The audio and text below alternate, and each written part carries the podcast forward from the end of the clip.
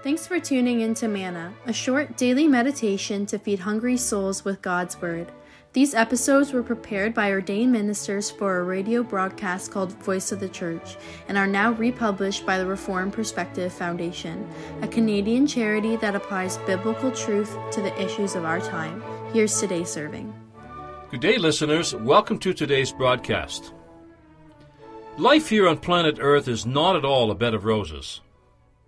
Sure, at times life may go fine, but at other times we have to deal with all kinds of negative things that cause hurt and concern and anxiety and worry.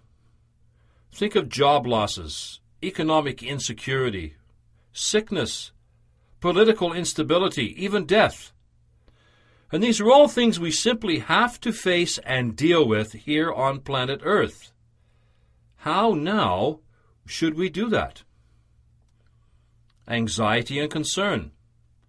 That's not something the Philippians in their day were free from either. In chapter 4 of this book, verse 6, Paul literally says, Stop being anxious, implying that anxious they were. Given their situation, it was no wonder they were anxious. They often faced persecution because of their faith. When Paul and Silas came to Philippi in the second missionary journey, then they were arrested, beaten, severely flogged, put in stocks, and locked up in the depth of the dungeon.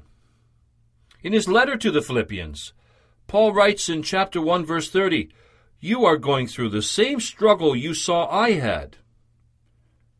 Their fellow countrymen often did not take it too kindly when the Christians, in loyalty to Christ, refused to worship the emperor. They were seen as a threat to society. As such, they often faced economic and social boycott. At times, they even had to pay with their lives.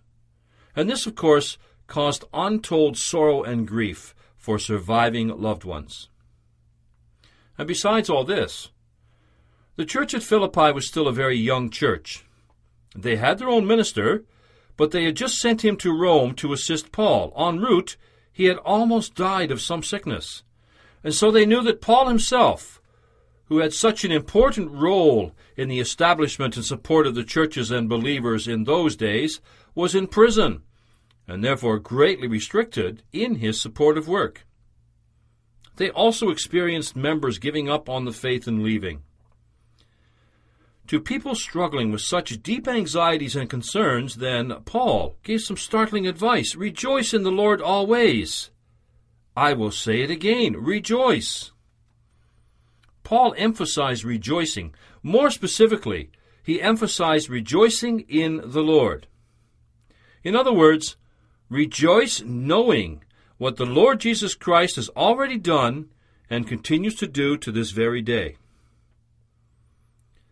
Paul works that advice or command out by adding, Do not be anxious about anything.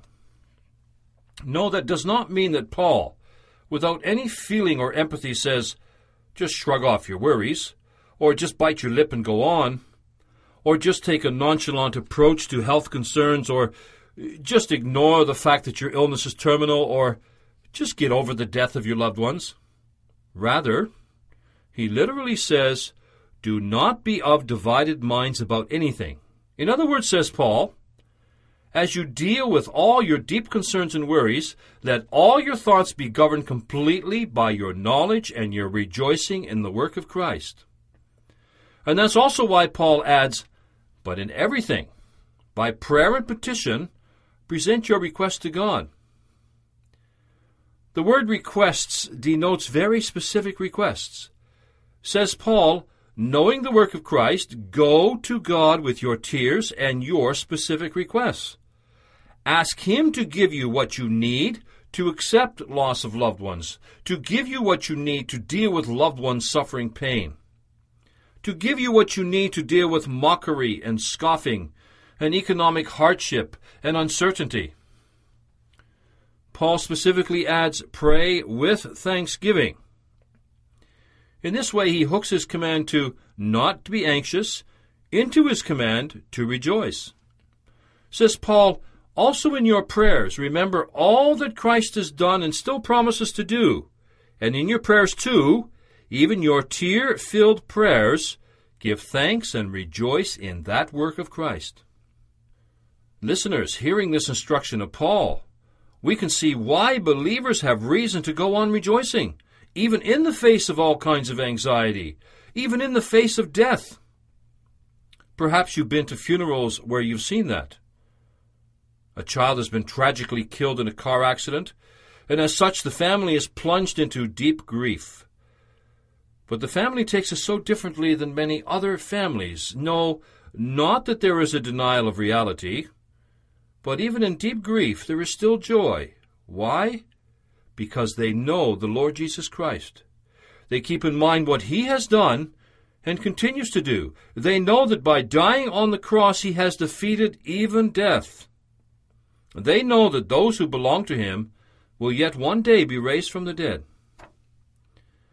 No, it's not the case that every believer always remembers to look to Christ in all situations.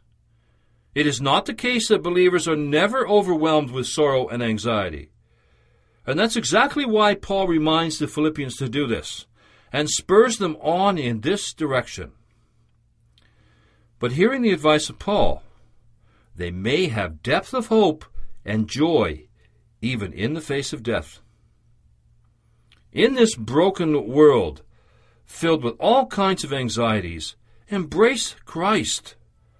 Rejoice in Him, that you too may taste such depth of joy. Rejoice in the Lord. That's the true therapy for anxiety. Thank you for listening. Till next time.